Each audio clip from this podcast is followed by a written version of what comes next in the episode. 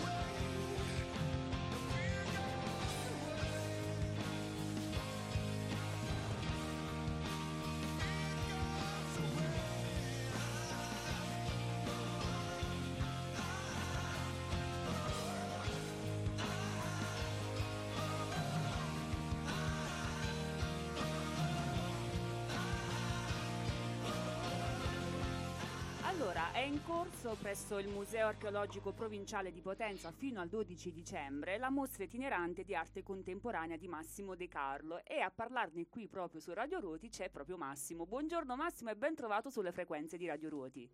Buongiorno e buona domenica. Allora Massimo, io direi di cominciare la nostra chiacchierata partendo da un contributo sonoro, da un audio sonoro, perché la mostra, la tua personale, è una personale multimediale, per cui non è soltanto un'esperienza visiva, ma anche, diciamo, di ascolto. Quindi eh, direi di ascoltare il primo, la prima invenzione sonora, perché tu hai collaborato, insomma a questa mostra hanno collaborato diverse persone, tra cui Leonardo Corbo, e ci ascoltiamo Percorsi e poi ci spieghi. Ok.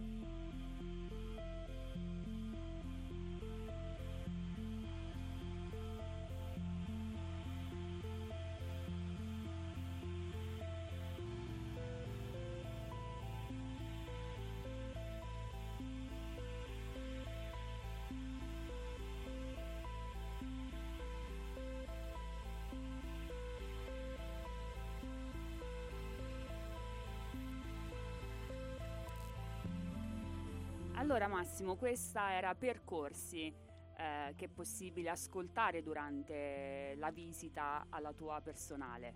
Sì, eh, dunque, ehm, come anticipato si tratta di una mostra multimediale, eh, quindi io eh, in realtà ho, l'ho già pensata eh, immaginando delle atmosfere, delle ambientazioni audio. E quindi ho deciso di rivolgermi a Leonardo Corbo, che è uno specialista del settore.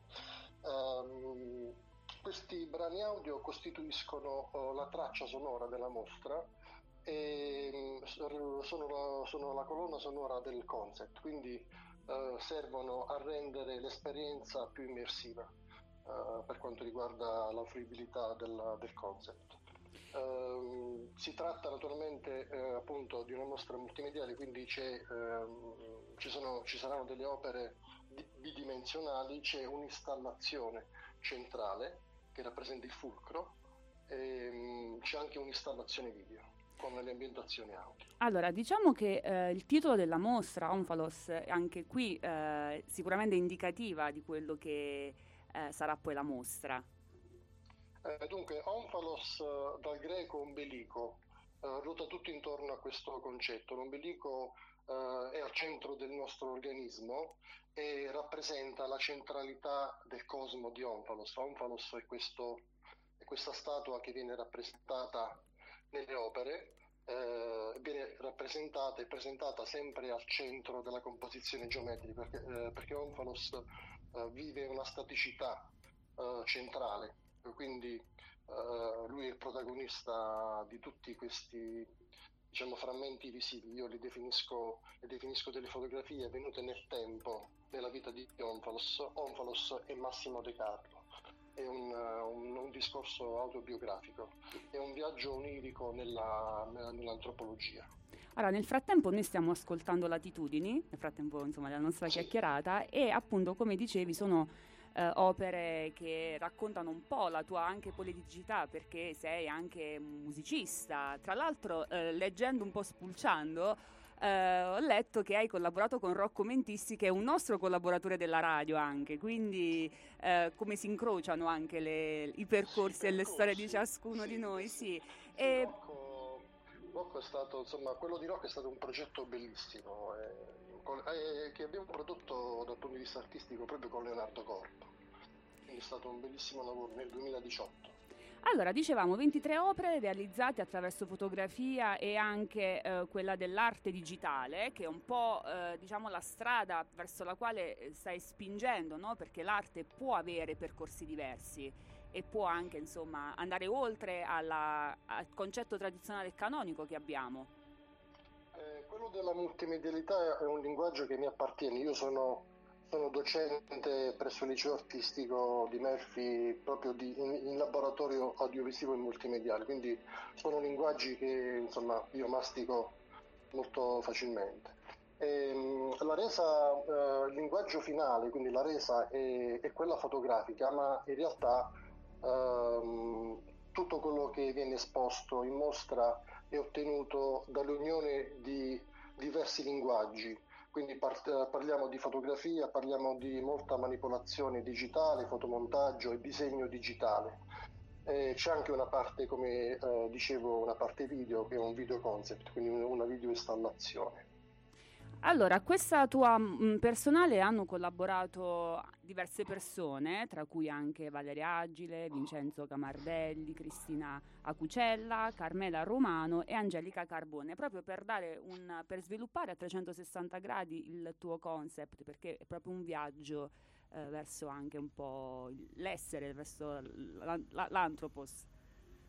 Uh, sì, eh, dunque eh, è nato tutto in questo modo. Io nel duemilaventidue ho creato questa prima opera che si chiama Eden, che, come dicevo, rappresenta un po' il fulcro del concept.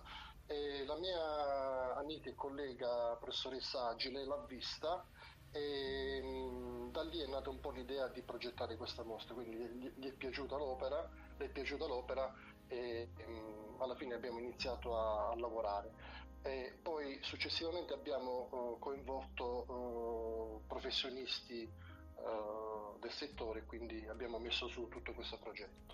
Allora Massimo, se ci puoi dare qualche anticipazione, se stai già lavorando su qualcos'altro. Uh, um, allora, questa in realtà è stata concepita come una mostra in evoluzione, non è finita. Ok. Quindi sicuramente uh, sto lavorando a qualcos'altro. E alcune cose sono legate anche alla videoinstallazione che ho, ho già messo in mostra presso il Museo Archeologico di Potenza. Allora Massimo, noi ti ringraziamo davvero tanto per la tua disponibilità, nel frattempo sta andando Angoli e, e buon lavoro e in bocca al lupo per tutto. Grazie mille, grazie mille. Grazie ancora, ciao. Anche a voi. Ciao.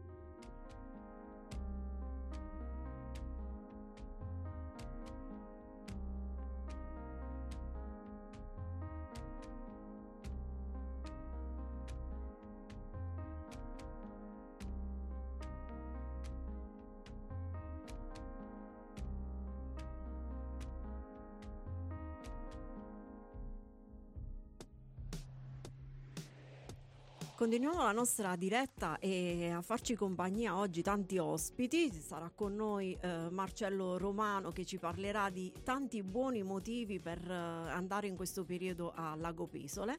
E, sì, sono tanti, sono tanti. E poi eh, do subito il benvenuto a, eh, con molto piacere eh, ad Antonio Casalaro, che eh, ci parlerà del, del suo ultimo lavoro, un romanzo eh, bellissimo. I Guitti del Continente, edito da uh, Photo Travel. Buongiorno avvocato.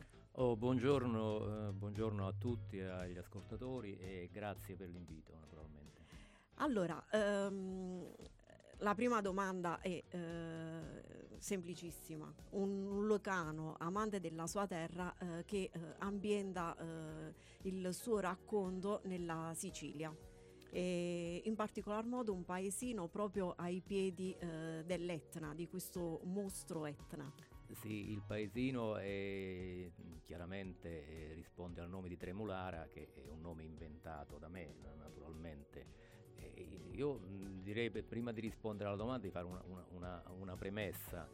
Credo che eh, porsi dei vincoli quando si scrive su dove ambientare la storia non, non credo sia la, la cosa migliore. Eh, allora eh, direi che l'amore per la propria terra, nel nostro caso, nel mio caso per, per, per la nostra Lucania, non deve essere un ostacolo a percorrere, diciamo, strade diverse. Ecco, l'amore per la propria terra eh, deve eh, comunque servire di base e servire anche per spaziare verso altri orizzonti. Poi c'è da dire che... Però che, dico, la scelta del, della Sicilia scaturisce da... Sì, ehm... sì stavo, ci stavo arrivando, la scelta della Sicilia in questo caso scaturisce da, da esperienze mie passate, eh, da, da amicizie che, che, che, che ho coltivato in, in quella terra, in particolar modo alle Toianni, questo si può dire tranquillamente, e, e poi c'è anche da dire che eh, il, luogo, il luogo si presta molto, almeno io credo, credo poi sarei lettore a giudicare, credo che, eh, che il luogo sia la cornice ideale per la storia che, che è oggetto appunto per la, per la storia narrata, diciamo, soprattutto ah. la presenza dell'Etna. Sì, allora ci ascoltiamo un brano e poi entriamo nel vivo del racconto.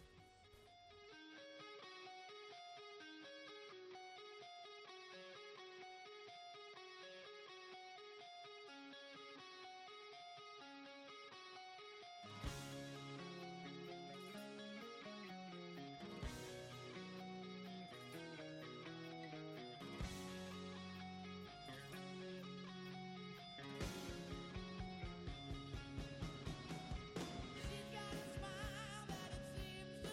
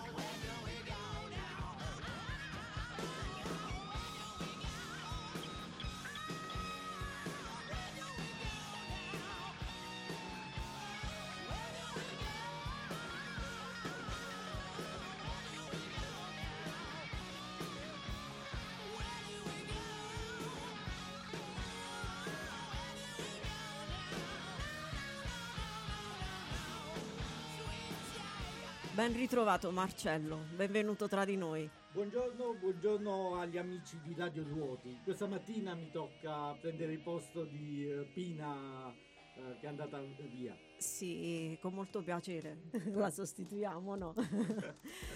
Allora, è con noi, eh, come, come dicevo, l'autore di I Guitti del, I Guitti del Continente. Eh, a te la parola Marcello. I Guitti del Continente è un romanzo ambientato, come abbiamo sentito, in Sicilia. Uh, può essere definito un romanzo sociale e che parte ha la Sicilia in tutto lo svolgimento della narrazione? Ma io direi, mh, lo definirei un romanzo a sfondo storico sociale. A sfondo storico perché chiaramente non è un saggio, però è chiaro che eh, c'è un contesto ben preciso nel quale appunto la storia si inquadra. Sì, ci sono diversi riferimenti proprio alle vicende storiche che l'Italia eh, Beh, sì, perché, di quegli anni certo, eh, no, sta noi teniamo vivendo. Presente che il romanzo si, si, si sviluppa su due livelli temporali. Un primo livello che è costituito dal prologo, ambientato negli anni cinquanta del secolo scorso, eh, poi mh, con uno stratagemma, diciamo, proprio dato dal prologo, si, si perviene negli anni trenta, anni trenta nei quali si sviluppa la maggior parte della storia, e poi con l'epilogo si ritorna, si ritorna agli anni cinquanta. È chiaro che quando noi parliamo di anni trenta il riferimento al periodo del fascismo è praticamente inevitabile, e quindi sotto questo punto di vista il riferimento storico è indubbiamente la cornice che, che fa Che, che, che, che sorregge tutto il libro. E a sfondo sociale, anche la, il discorso sociale credo che lo si possa intravedere, eh, perché chiaramente è la storia poi di, di personaggi, sì, protagonisti, comprimari, ma è la storia eh, della gente del luogo, della gente, del, della gente di Sicilia, del popolo di Sicilia in quel contesto storico appunto. E, e allora eh, è la storia Di, di, di come si viveva in quei tempi, è la storia di una mentalità, è la storia che mh, praticamente ci permette di, di guardare a quel periodo e, e vederlo sotto ogni sfaccettatura. Quindi direi, mh, mi riallaccio a quello che ho detto prima, a sfondo storico-sociale credo che sia la definizione più, mh, più adatta. Eh, avvocato, quando si scrive un libro ehm, quanto c'è di autobiografico e, e quanto no? Allora, eh, il libro, mh, diciamolo subito, non è autobiografico. Autobiografia, lo sappiamo tutti, lo sappiamo tutti, significa parlare dei fatti propri. Qui non si parla dei fatti propri, dei fatti miei, ecco. È, è chiaro però che, soprattutto quando si scrive a una certa età, è inevitabile che una base, uno spunto realistico ci debba essere. Uno spunto realistico, una base per così dire ehm, legata al momento, legata al territorio, ci deve inevitabilmente essere. E questa base serve, tra l'altro, per poter far sì che la fantasia, che è l'elemento principale del romanzo, possa poi prendere piede e svilupparsi. A questo riguardo io amo fare un riferimento a Calvino, il quale proprio a proposito della fantasia soleva dire che, lo diceva se non sbaglio in un'intervista che, che rese proprio Calvino, soleva dire che la fantasia è come la marmellata, bisogna che sia spalmata su una solida fetta di pane, perché solo se c'è un, alla base una solidità prosaica si può praticamente sviluppare al meglio la creatività. Ora, se la fantasia rimane sganciata dalla realtà, ecco, se la marmellata non viene spalmata sulla fetta di pane, rimane una cosa informe su cui non si può costruire nulla. Ecco, questo lo diceva Calvino, e, e io mh, credo che mh, l'esempio fatto sia estremamente calzante. Quindi in questo caso il libro... Mh, fatto, ripeto, soprattutto di fantasia, si basa su spunti realistici, su, su reminiscenze che, che chiaramente poi vengono sviluppate. E in questo caso, per esempio, mi ha spinto molto un, un'idea, ecco, se vogliamo intravederla, un'idea di base. L'idea è data da una immagine, un'immagine che io ho, pre- ho percepito mh, fin da quando ero bambino, nell'assistere proprio a una rappresentazione teatrale di teatranti di strada. Ecco, i Guitti, i Guitti di cui parliamo ora. Quell'immagine mi è rimasta impressa nella memoria ed è stata, per, per così dire, il, lo spunto per poter poi sviluppare tutta la storia. Allora, subito dopo il prossimo brano parliamo proprio di questa compagnia e conosciamo meglio i Guitti. Con piacere.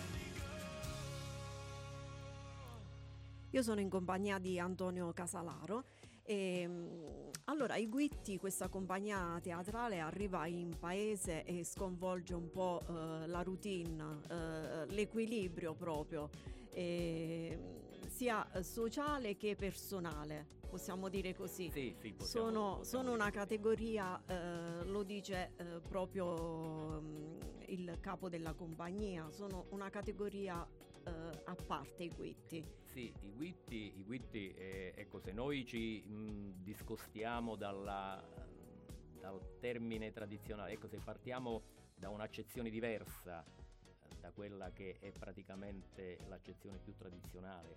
Eh, sappiamo tutti che Guitto, Guitto significa attore di infimo, di infimo livello. Ecco, se ci discostiamo da questa definizione, dobbiamo dire che i Guitti, eh, in questo caso soprattutto, sono attori, attori di teatro itinerante, ma attori di, io direi non di infimo livello, ma sicuramente di livello, e sono, sono attori, sono personaggi portatori di, di cultura, portatori di idee nuove, portatori di, di un vento di novità. Ecco, noi teniamo presente allora che cosa ha potuto significare per la comunità di, di Tremulara, ma per qualsiasi comunità, diciamo, in quel periodo del nostro sud Italia. Ecco, possiamo allargare il, il discorso.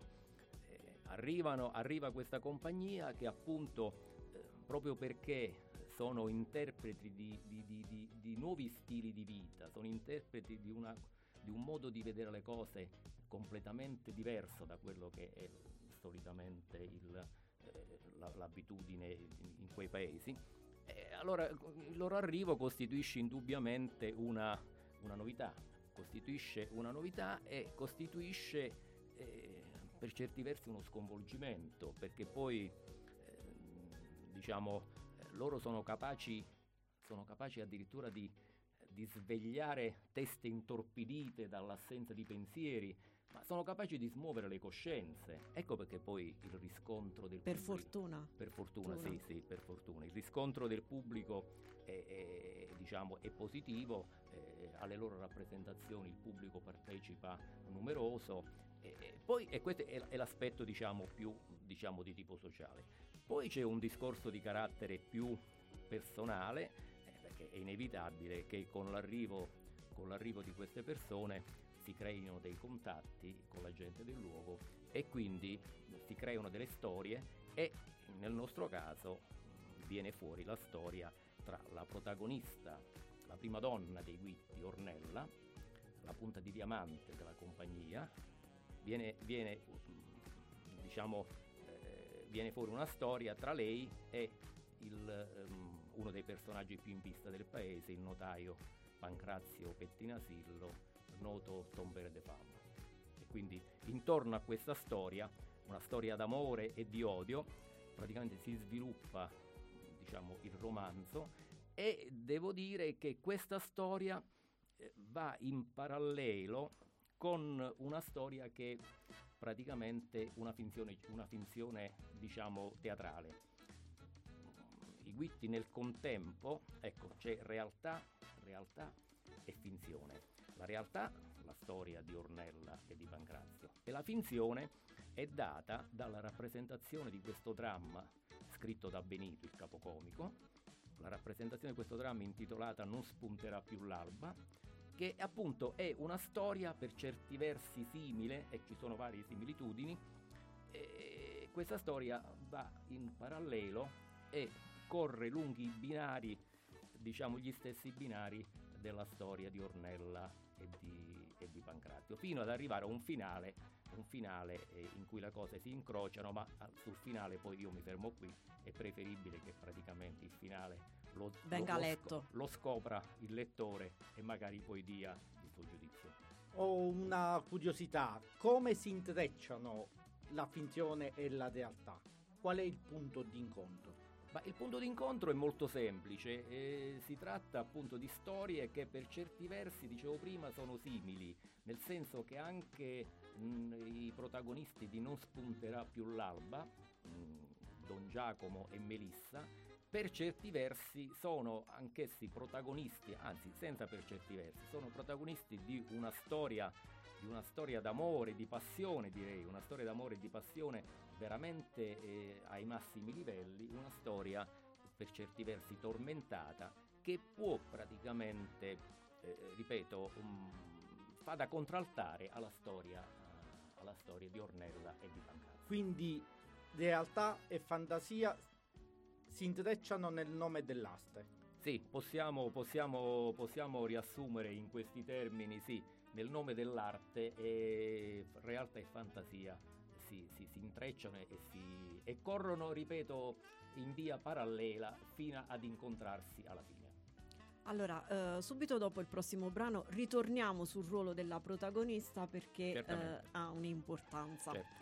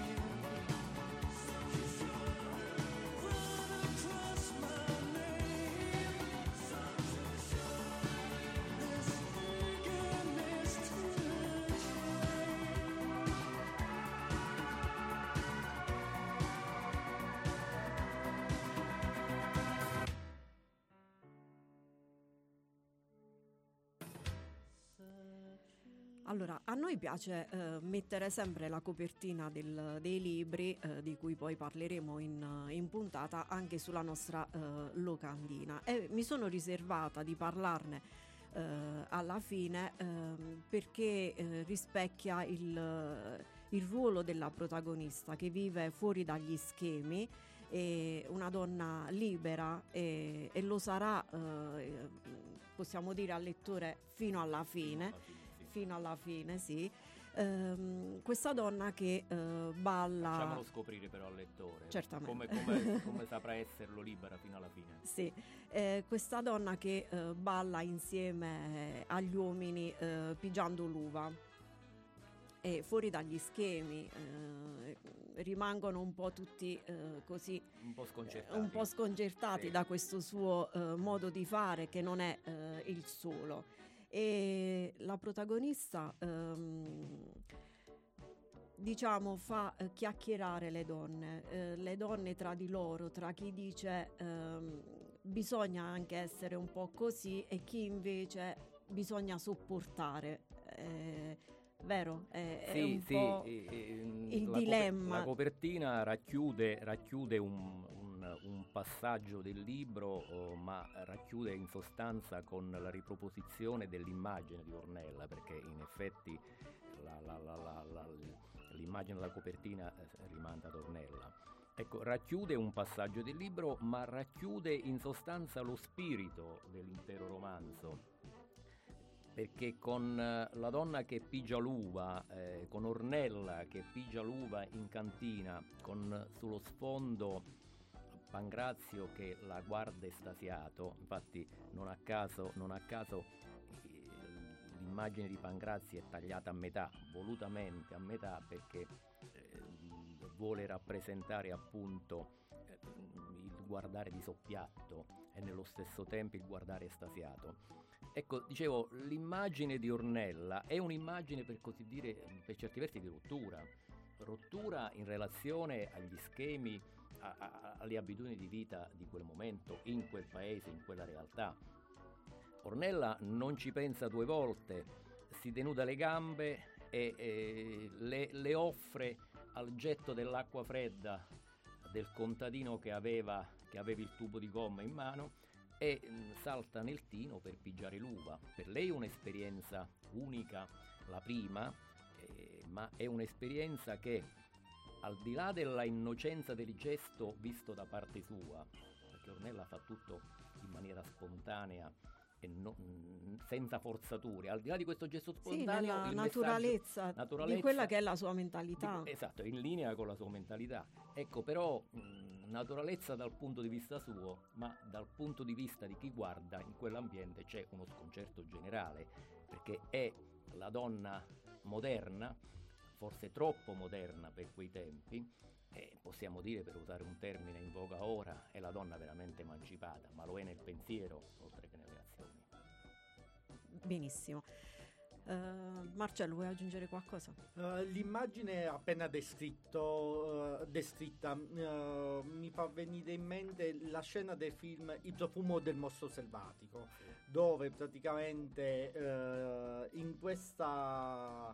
Uh, festa per la raccolta uh, dell'uva ci sono le donne che comunque hanno un ruolo importante all'interno della famiglia, uh, uh, ballano e uh, pigiano l'uva uh, su un uh, ritmo uh, incalzante uh, della narrazione, dove comunque la ragazza ha necessità di coprire una sua realtà, quella che comunque era ancora senza fidanzato. Quindi questa immagine mi ha riportato a quello che... Sì, sì, il, il riferimento è, diciamo, è, inter- è interessante, direi calzante, sì. Per, per certe atmosfere, forse eh, certe atmosfere coincidono, in effetti, sì, sì, direi di sì, direi di sì.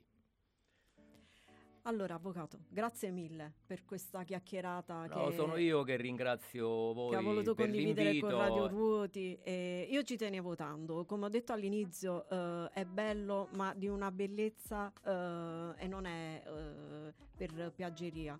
Eh, una scrittura puntuale, ma non stucchevole. I capitoli si susseguono con un certo ritmo.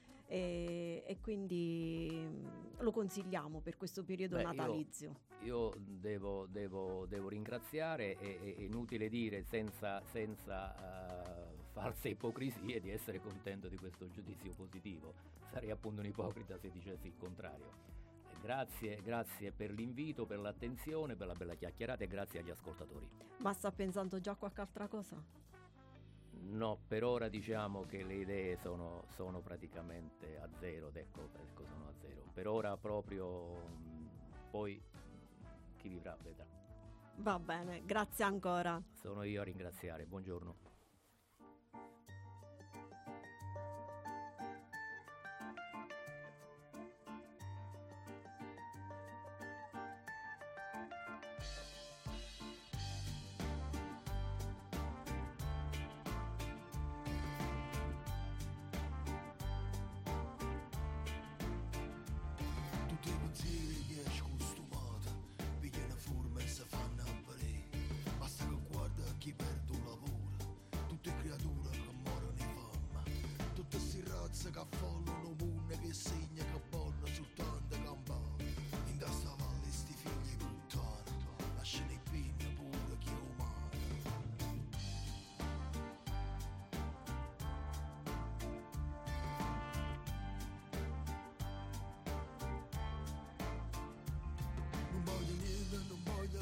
leggerezza, su tanta chiarezza che servono a me.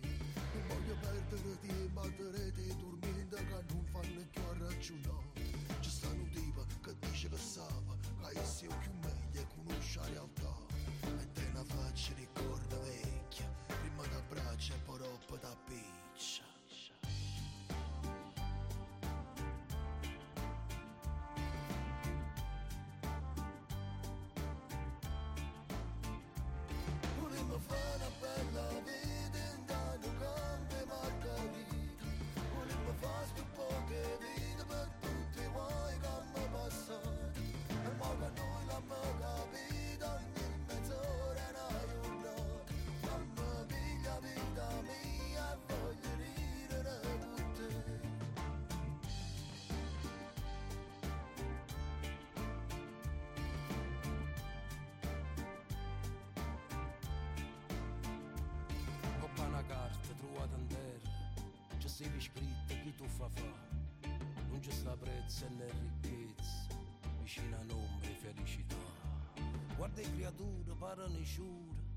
Con quelle voci senza paura, sentendo viento ti rendo conto che questa vita è tu le a toccare. Volemmo fare una bella vita in un campo e margherita, volemmo fare sto poche vite per tutte i guai che mi passano, e mo che noi l'abbiamo capito ogni mezz'ora è una giornata. Mamma mia vita mia e voglio ridere con te.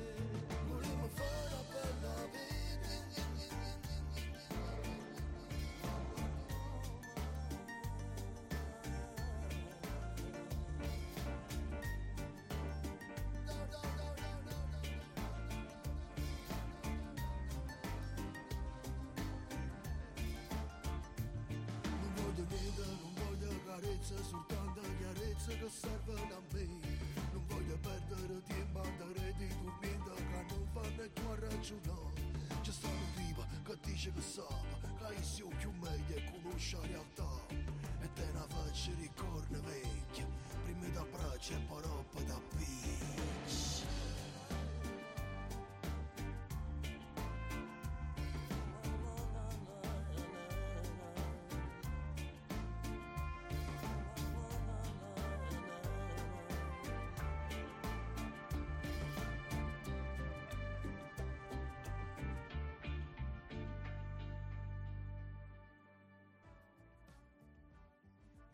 Allora Marcello, ne, ne hai tanti di motivi da suggerirci per venire a Lagopesole o no? Ah sì, eh, sono tanti i motivi eh, per fare una capatina a Lagopesole in eh, questo periodo. E iniziamo innanzitutto con domani e dopodomani. Eh. Eh, eh, presso l'I P S A D, l'Istituto Professionale per l'Agricoltura, sede di Lagopesole, che apre le sue porte al territorio, ma soprattutto ai ragazzi, per far conoscere la realtà scolastica. Ma lo fa non con un semplice open day, perché quello naturalmente è programmato in altre date, ma con i mercatini di Natale. Fantastico. Uh, dove uh, uh, gli studenti sono gli artigiani e gli animatori dei mercatini, perché si sono adoperati attraverso le attività della scuola, preparando quelle che sono decorazioni, prodotti uh, agroalimentari uh, con uh, le attività svolte nei laboratori, con cui oltretutto è possibile creare uh, dei cesti natalizi, tredici prodotti uh, del, uh, maschiati I P S A D uh, uh, Giustino Fortunato, sede di Lagopesole, per fare un dono a... Uh, uh, un'ottima integrazione con il territorio. Certamente, e l'integrazione uh, va ancora più avanti, perché uh, sono stati praticamente uh, invitati altre attività produttive uh, territoriali uh, che uh, hanno dato e danno il loro supporto alla scuola e ai ragazzi, perché la ritengono una realtà uh, fondamentale di istruzione per il territorio. Quindi eh, undici e dodici dicembre, sia di mattina che di pomeriggio? Sì, dalle nove e trenta, orario continuato, dalle nove e trenta alle diciotto e trenta. Vabbè, io e il tecnico veniamo per pranzo. E vi ci aspettiamo. Ci ascoltiamo un brano.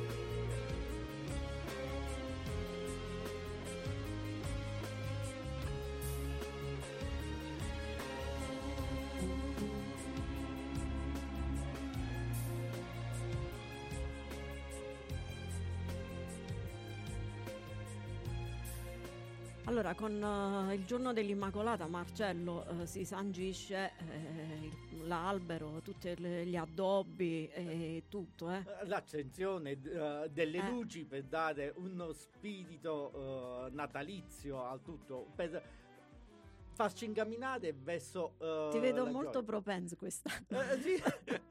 Come ogni anno, la mia passione sono le decorazioni, gli alberi di Natale. Quest'anno notavo questa tendenza di fare uh, le palline a grappolo. Sì.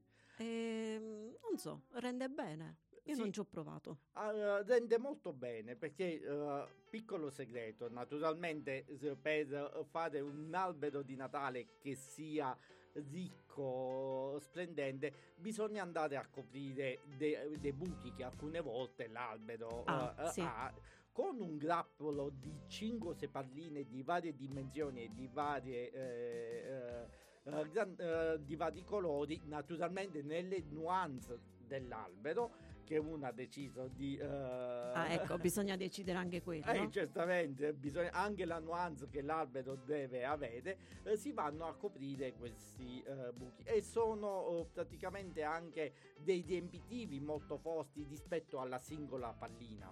Ah, ecco, vedi quante cose.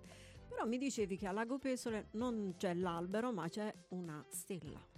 Sì, eh, abbiamo deciso di investire quest'anno la tendenza rispetto al solito albero di Natale che abbiamo sempre eh, realizzato in quello che è il progetto eh, che abbiamo chiamato Fucina Lagopesole, quindi un laboratorio di, uh, di idee in buona sostanza. Uh, abbiamo deciso di creare una piccola costellazione all'interno della piazza con una uh, stella tridimensionale caduta praticamente a Lagopesole. Uh, che nei, bella idea nei colori uh, do, uh, dorato nel colore dorato più uh, altre piccole stelle che praticamente brillano sospese uh, sulla piazza. Bello. Eh, intanto leggo che a Gubbio è stato acceso l'albero di Natale più grande al mondo, e non è eh, un abete enorme, eh, bensì una montagna eh, addobbata. Quindi... su cui è eh, incisa eh, la sagoma dell'albero. Sì, sì, con le luci. Con le luci, cosa che noi abbiamo a Tito e Satriano. Ma si farà? È stato già fatto? Non lo so. Mica l'impreparato, lo sai. Ah, vedi, ah, vedi. Eh, di solito eh, viene illuminato, che poi viene definito l'albero più grande di Basilicata, perché...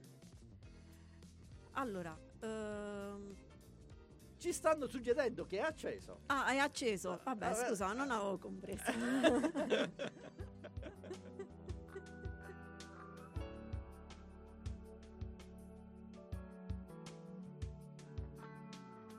Mi sembra di volare,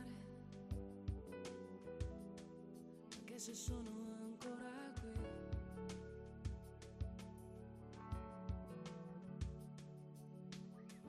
e scusa se ti faccio male,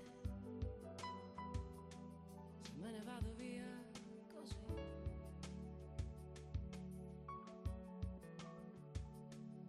e mi riprendo i sogni, le speranze, le illusioni, tutto quel che sai di me.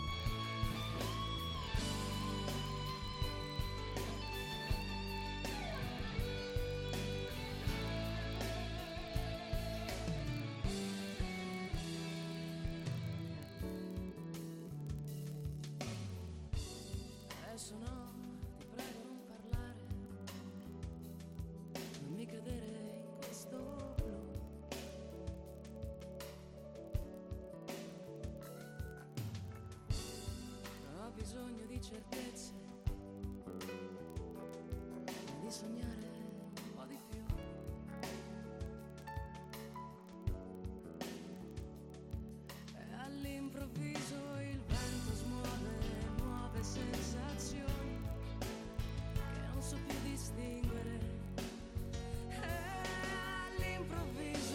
non resisto più alle tentazioni.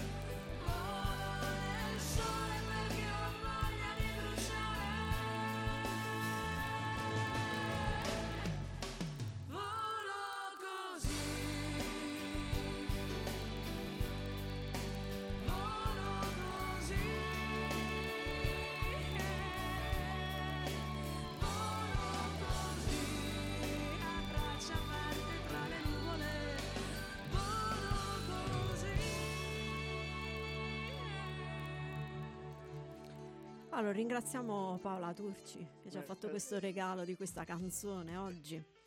E niente, ci stanno rimproverando con diversi messaggi perché non sapevamo del, dell'accensione già del, dell'albero in Basilicata. Scusateci, ci ha scritto anche chiediamo scusa Domenico, tutto con rimprovero. Ma come, sì, è già acceso. Vabbè, vabbè, okay, vabbè, è questo. Allora, eh, un altro importante appuntamento a Lagopesole è il ventisei dicembre, mh, che si ripete già da diversi anni. Siamo arrivati alla tredicesima edizione di quello che è l'appuntamento invernale con la storia. Uh, è praticamente uh, una ricorrenza uh, istituita nel lontano milleduecentotrentatré uh, da Federico secondo. Uh, ventisei dicembre, data uh, di nascita uh, del, uh, dell'imperatore, Uh, che decide uh, di istituire in tutto il regno i festeggiamenti per il suo compleanno, per la uh, sua nascita, per il suo genetriaco.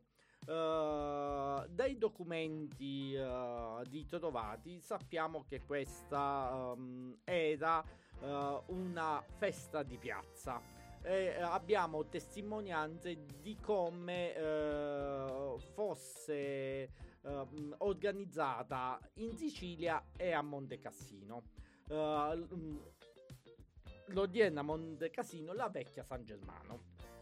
Praticamente uh, si legge nella cronaca che uh, a San Germano praticamente fosse uh, in pratica uh, uh, viene uh, dato in quell'occasione carne e vino ai poveri, mentre abbiamo la testimonianza in Sicilia di come eh, praticamente a questa uh, festa partecipasse uh, tutti i popoli uh, presenti in Sicilia, quindi uh, arabi, ebrei, uh, musulmani, in, un, uh, in una festa collettiva. Un melting pot.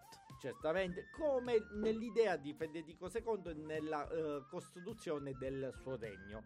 Noi naturalmente a ottocento metri, festa di piazza, mh, per il tempo non, non possiamo farla, quindi l'abbiamo trasformata uh, in uh, un importante evento culturale, artistico-culturale. Che si svolgerà a... tutto all'interno del castello. All'interno della Cappella Palatina, uh, un uh, concerto. Uh, dove praticamente è il direttore artistico individuato, il maestro Fabio Silvestro, che ogni anno uh, sceglie per l'occasione uh, un, uh, una formazione musicale ad eseguire e, uh, il concerto per celebrare i festeggiamenti del genetriaco di Federico secondo. E per partecipare come facciamo? Uh, basta contattare la Proloco di Lagopesole uh, tramite il telefono fisso, il WhatsApp o tramite email. La pagina Facebook darà tutte le indicazioni. Tutte le indicazioni sulla pagina Facebook. Allora io saluto zia Luciana che oggi ci ha fatto compagnia con i suoi suggerimenti musicali, tranne Paola Turci, ha detto. Io lo voglio sottolineare, se era una scelta del nostro tecnico, ecco. Have it all, rip the memories of the war. All the special things I bought, they mean nothing to me anymore. But to you, they were everything we were. They meant more than every word. Now I know just what you love me for. Mm-hmm. Take all the money you want from me. Hope you become what you want to be. Show me how little you care, how little you care, how little you care. You dream of glitter and gold. My heart's already been sold. Show you how little I care, how little I care, how little I care.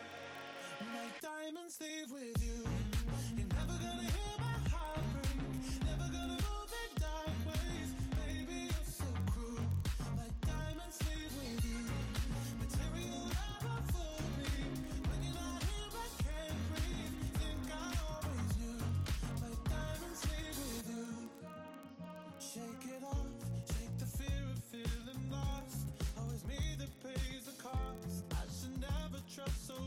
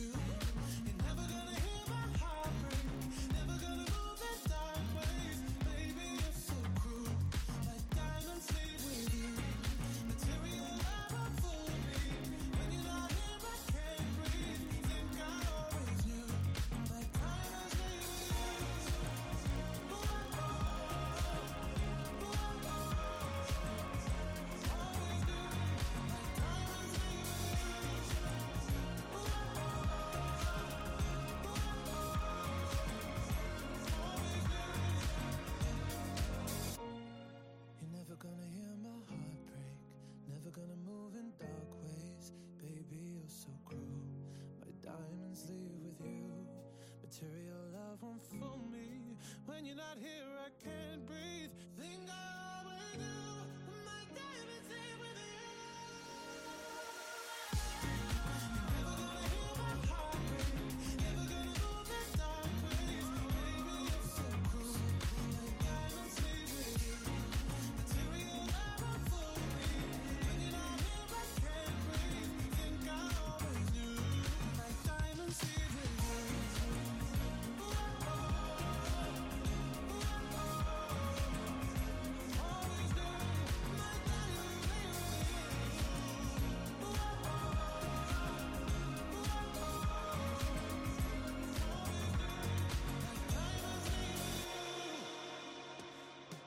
Allora, nel frattempo ci ha raggiunto anche eh, Rosanna De Carlo, che saluto, benvenuta a Radio Ruoti. Eh, si definisce eh, cuoca delle tradizioni, eh, un'appassionata della cucina, vero?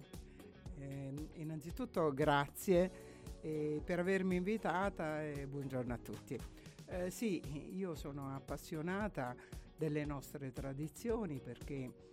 la nostra origine in effetti eh, non si smentisce, noi abbiamo le tradizioni nel nostro D N A, è una storia vivente, quindi ci portiamo dietro eh, tante tradizioni. Sembra strano, ma il comune di Ruoti ha eh, piatti incredibili e numerosi, soprattutto adesso che siamo sotto il Natale e abbiamo eh, l'utilizzo dei nostri prodotti del territorio in maniera ottimale. Però eh, ci anticipavi a microfoni spenti che eh, bisogna seguire proprio uno schema nei giorni di, di Natale. In effetti, se andiamo a guardare i quaderni delle nonne dove ci sono, c'è uno schema preciso che riguarda la vigilia del Natale, il Natale e il giorno successivo. Eh, io ero affascinata da questo schema perché in effetti la vigilia del Natale si mangiava solo un po' di insalatina, ehm, si mangiava il baccalà e nient'altro. Anche per i bambini c'era un divieto di assumere cibo diverso. Perché? Perché la Madonna stava per partorire, quindi eh, si, si, si immaginavano le doglie del parto. Il giorno dopo era festa, quindi c'era il pollo ripieno con una bella lasagna ricca alla napoletana, con le polpette, la ricotta, chi ce l'aveva, insomma era una buona lasagna sostanziosa. E il giorno dopo invece la, don- la Madonna doveva cominciare ad allattare e quindi si preparava il brodo con le polpettine. E oggi è un po' tutto cambiato perché Eh, ma una volta si aspettavano questi giorni per mangiare in questo modo.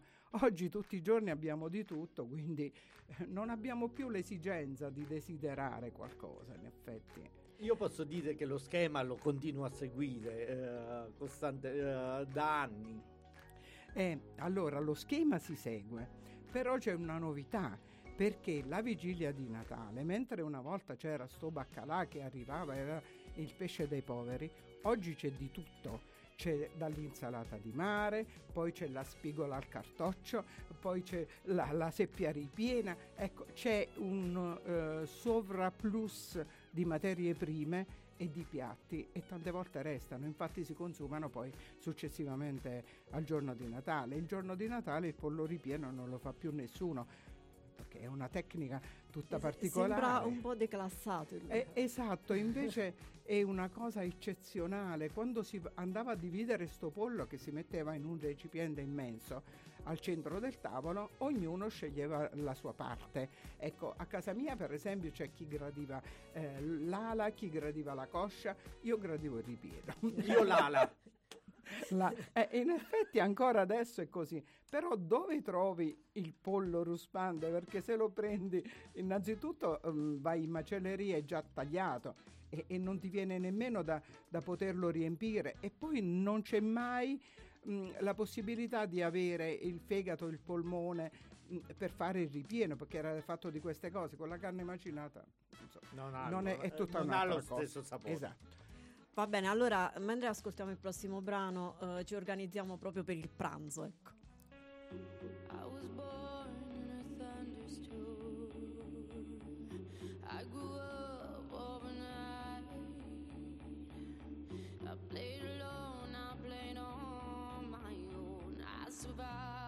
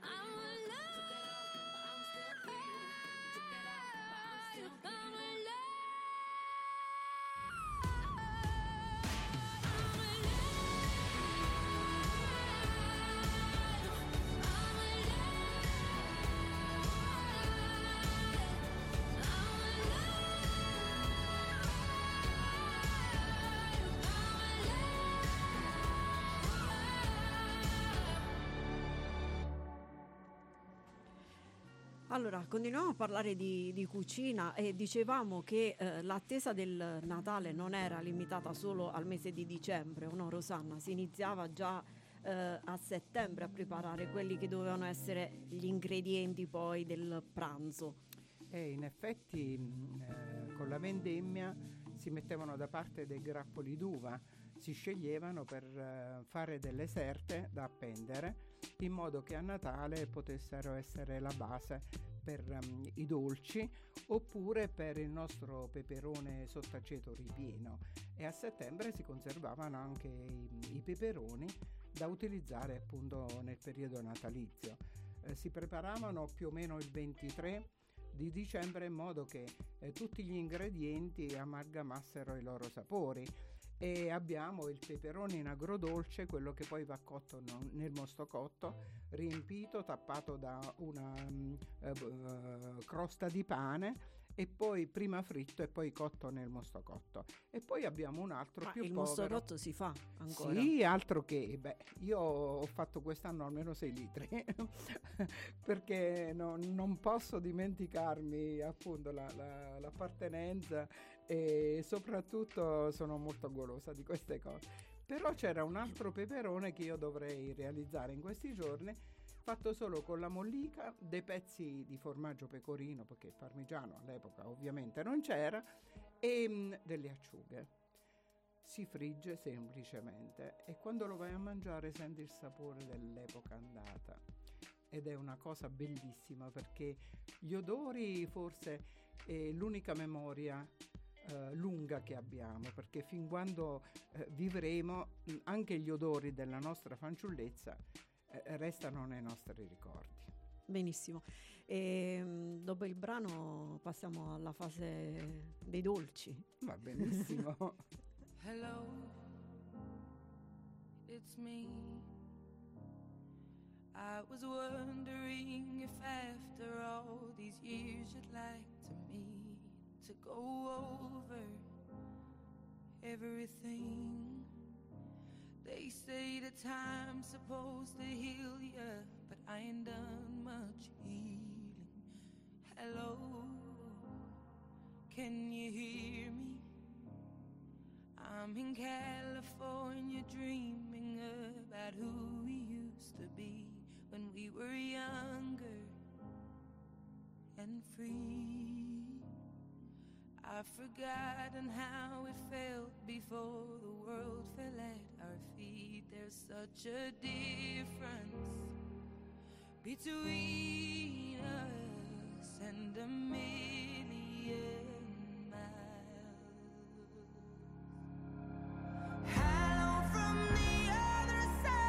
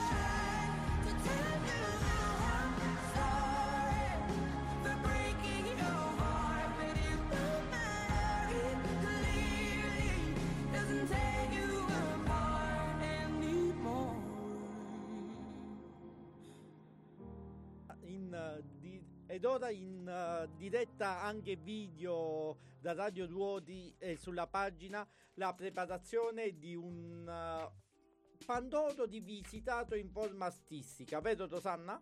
Sì, è una capanna di Natale. Una... Ah, proprio una capanna, un pandoro trasformato in capanna. È facile da realizzare? Eh, altro che, di una semplicità incredibile. Uh, quindi uh, adatto ad essere realizzato per i bambini? Eh sì. Dai ma... bambini. Diciamo che anche gli adulti poi lo gradiscono. Ah. Perché è talmente bello. Ah, che può essere... Uh, realizzato semplicemente. Cosa stai facendo ora? Allora io sto ricavando la porticina, sì, per la, la grotta, e nella grotta ci vado a, a inserire le statuine realizzate con lo zucchero. Ah. Quindi abbiamo San Giuseppe, il bambino, perché poi sono commestibili e i bambini Posso gradiscono fare? questo. La Madonna te la devo passare io. Sì, grazie. Ecco la Madonnina, ovviamente possiamo aggiungere gli alberelli, ecco per cortesia se li apri. Certamente, molto volentieri, essere, essere aiutante per la realizzazione di questa meraviglia natalizia. E poi utilizziamo lo zucchero a velo perché si suppone che essendo freddo una nevicatina possa fare bene. E come nel eh, migliore eh, delle dirette, la busta di plastica non ecco. si apre. No, no. Ed ecco il primo alberello bianco, sì, che mettiamo qua, e un altro alberello verde dove non è arrivato ancora la neve. Ecco. Ovviamente sotto si può mettere un pan di Spagna. E quindi il pan di Spagna fa la base. Ecco, sempre gli alberelli sono di zucchero, sì, e quindi tutto commestibile. Ok. Ecco, si può mettere la stella, si possono mettere i biscotti di pasta frolla a forma di stella, di Babbo Natale. In modo tale da creare... Anche una lucina dentro si può mettere. Ah, ok, quindi uh, tutto quello che serve per decorare in modo capillare questa realizzazione. Sì, perché comunque sia eh, renderlo vivente eh, con una lucina o quelle eh, mini lucine elettroniche, in sì, effetti, che occupano un pochissimo spazio, magari isolandole con del eh, nastro alimentare, la pellicola trasparente, e poi è tutto commestibile. Poi soprattutto se si realizza nell'immediatezza del Natale, il ventiquattro, così si può mangiare tutto perché non ha il tempo di essiccarsi. Ah, okay. Che di solito poi aprendo un pandoro eh, tende mh, a, ad essere duro. E si può utilizzare sì, ma successivamente per un tiramisù con della crema, così invece può essere utilizzato. Quindi la sera di Natale con i bambini in famiglia, esatto, realizzate eh, es- eh, prima eh, durante la cena, magari il bambino non se l'aspetta, la mamma in due minuti prepara il presepe e lo porta a tavola. Grazie.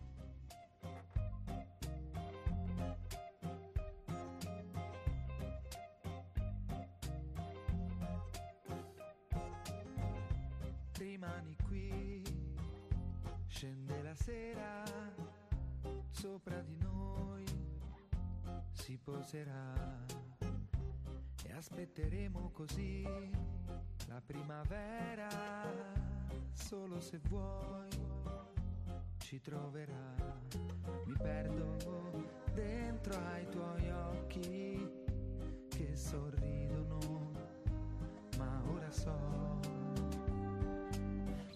Amore impossibile quello che mi chiedi, sentire ciò che tu sola senti e vedere ciò che vedi, chiudere la realtà dentro la tua isola, ma non perdere la voglia di volare, perché l'amore è amore impossibile quando non riesci a inseguire l'irraggiungibile.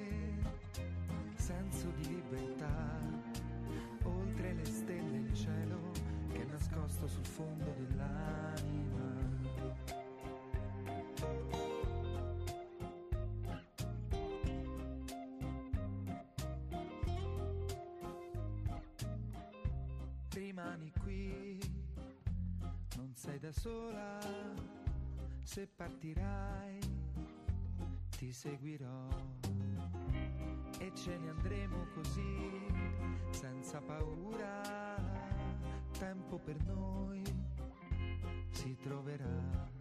Mi perdo dentro ai tuoi sogni che mi avvolgono, ma ora so. È amore impossibile quello che mi chiedi, sentire ciò che tu sola senti e vedere ciò che vedi, chiudere la realtà dentro la tua isola, non perdere la voglia di volare, perché l'amore è amore impossibile quando non riesci a inseguire l'irraggiungibile. Senso di libertà, oltre le stelle e il cielo che è nascosto sul fondo dell'anima.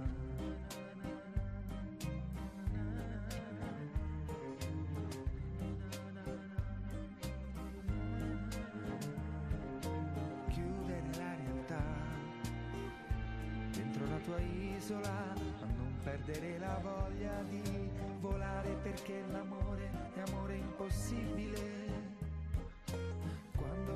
a inseguire l'irraggiungibile.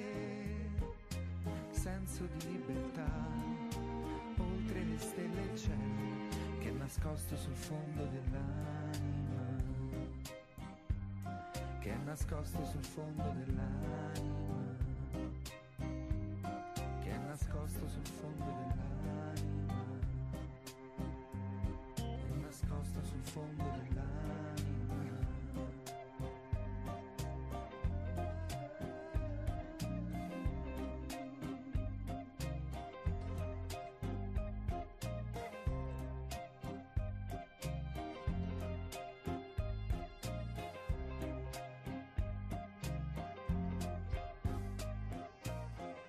Allora, dopo la realizzazione di questo laboratorio in diretta, eh, fantastico, è troppo bello. Allora, Rosanna, eh, che cosa eh, prima non mancava mai a Natale sulle tavole dei ruotesi, ma di, possiamo dire dei lucani? Eh, I lupini. I lupini. Il finocchio, che era solo tipico del Natale, e, e poi i peperoni cruschi, che eh, accompagnavano tanto il baccalà quando lo spaghetto della vigilia. E poi ti aggiungo una chicca: il peperone crusco per le famiglie povere rappresentava anche il dolce. Prova a prepararlo con lo zucchero, è spettacolare. Dopo averlo fritto, anziché mettere il sale in ultimo eh, per, per eh, assaporarlo di più, prova a mettere lo zucchero. Era il dolce delle famiglie povere, una cosa inimmaginabile. Si no, può usare no, anche il non miele. L'ho mai... È spettacolare. Io dubitavo di questo perché il peperone crusco da bambino non è tanto gradito. Quando mi sono ricordata di una famiglia che riceveva in dono anche il peperone, riceveva anche lo zucchero per poter fare una bevanda calda, magari zuccherata, e io ho visto mettere a queste persone dello zucchero sui peperoni cruschi. Ho provato a farlo qualche anno fa e sono rimasta letteralmente sbalordita. Marcello, dobbiamo provare. Lo dobbiamo provare assolutamente. Invece eh, da voi c'è qualcosa che eh, non manca mai a Natale? No, veramente la descrizione di Rosanna mi ha portato indietro nel tempo, mi, uh, mi ha fatto ricordare uh, l'uva appesa nella eh, cantina sì. uh, della zia di mia mamma, uh, la preparazione uh, e l'attesa di tutto e la preparazione dei vari dolci e delle quantità che eh, mia nonna preparava a partire da giorni eh, prima. Eh, e proprio ora mi ha ricordato che non, nonno si faceva fare eh, praticamente l'insalata di arancio, quindi che non mancava mai. Eh, quindi, eh. Sai che ho notato che quest'anno ehm, eh, sia la buccia eh, del, delle arance, dei mandarini, ma anche proprio le fettine Eh, vanno utilizzate nelle confezioni di Natale. Si è tornato un po' eh, oppure eh, metterle all'albero, eh, eh, essiccate, sono molto profumate, sì, che sono molto profumate. Ma una volta a noi facevano gli occhiali con la buccia dell'arancia, c'era il papà che ti sbucciava l'arancia, toglieva le due estremità per ricavare i buchi in cui andavano gli occhi e poi il filino centrale che si andava sulla testa, eh. ed eravamo felicissimi perché ci sembrava di avere una cosa m- m- talmente bella che facevamo a gara chi lo riceveva prima. Ma questa tradizione eh, è rimasta eh, per la notte dei cucibocca, dove eh, praticamente se provate a, uh, trovare, a cercare qualche foto su internet vedete i cucibocca che comunque hanno questi occhiali fatti con uh, la buccia di arancia. L'abbiamo letto da Topolino. Ah, ah, eh. da, da, no, io Topolino non l'ho letto ancora. L'abbiamo letto, sì, è Topolino dedicato alla Basilicata, è vero, è vero. E poi comunque l'arancia eh, veniva utilizzato per due tipi di insalata: l'insalata dolce per i bambini, quindi olio e zucchero, e quella salata per i grandi, dove venivano aggiunti finocchi e olive nere. Quindi arance, finocchi e, e olive nere, e olive nere. Sì. Con una punta alcune volte di acciuga. Sì, l'acciuga ah. poi si metteva anche con il cavolfiore, eh, con le patate lesse, quindi l'acciuga faceva anche da padrona nel eh, periodo natalizio. La trovavi dappertutto e gli odori erano inconfondibili perché la cucina mh, si preannuncia prima con l'olfatto e poi con il gusto e la visibilità, insomma. Ah, vedi? Eh, certo. eh, eh, mi ricorda il profumo delle Maddalena di Baudelaire. Ah, ecco. Romantico.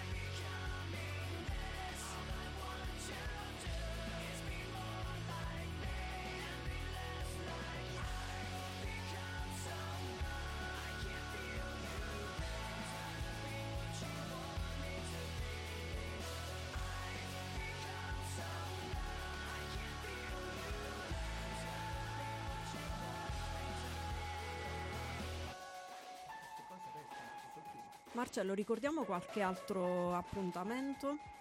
Uh, oggi pomeriggio ad Avigliano, nel convento di Santa Maria degli Angeli, Uh, per opera della Proloco saranno uh, realizzati per il secondo anno la galleria dei uh, quadri plastici, dodici uh, ritratti che praticamente saranno messi uh, e realizzati uh, dalle maestranze aviglianesi. Che bello!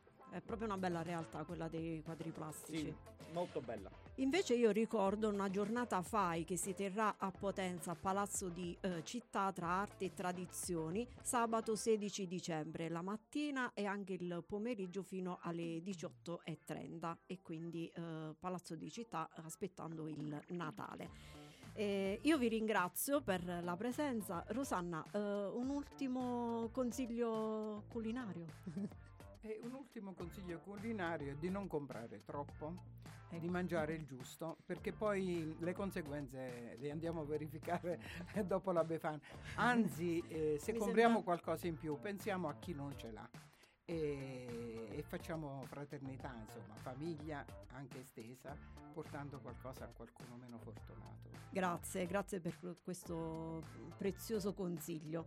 Grazie allora, a grazie a tutti. Lunedì mattina la eh, puntata eh, si potrà riascoltare e poi sarà a disposizione il podcast. Ciao Marcello, grazie. Ciao, ciao Rosanna, ciao, buona giornata. Ciao Gianluca, ancora. Buona giornata a tutti. Buona giornata a tutti.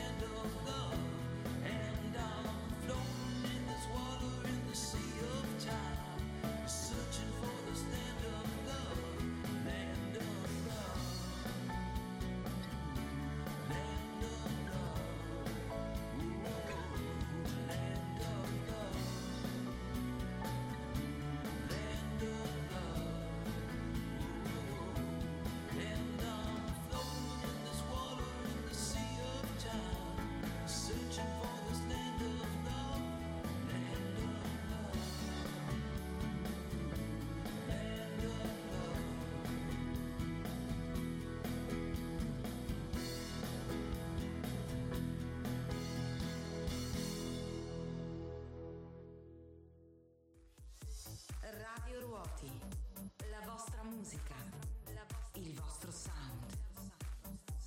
I tuoi ricordi sono racchiusi nella tua canzone preferita. Noi di Radio Ruoti ti facciamo tornare indietro nel tempo. Radio Ruoti, sempre con te. Allora, oggi ho imparato a volare. Oggi ho imparato a volare. Sembra strano ma è vero. Ci ho pensato e mi sono sentito sollevare come da uno strano capogiro. Il cuore mi si è quasi fermato e ho avuto paura e sono caduto, ma per fortuna mi sono rialzato e ho riprovato. Oggi ho imparato a volare e non me ne voglio più vivere.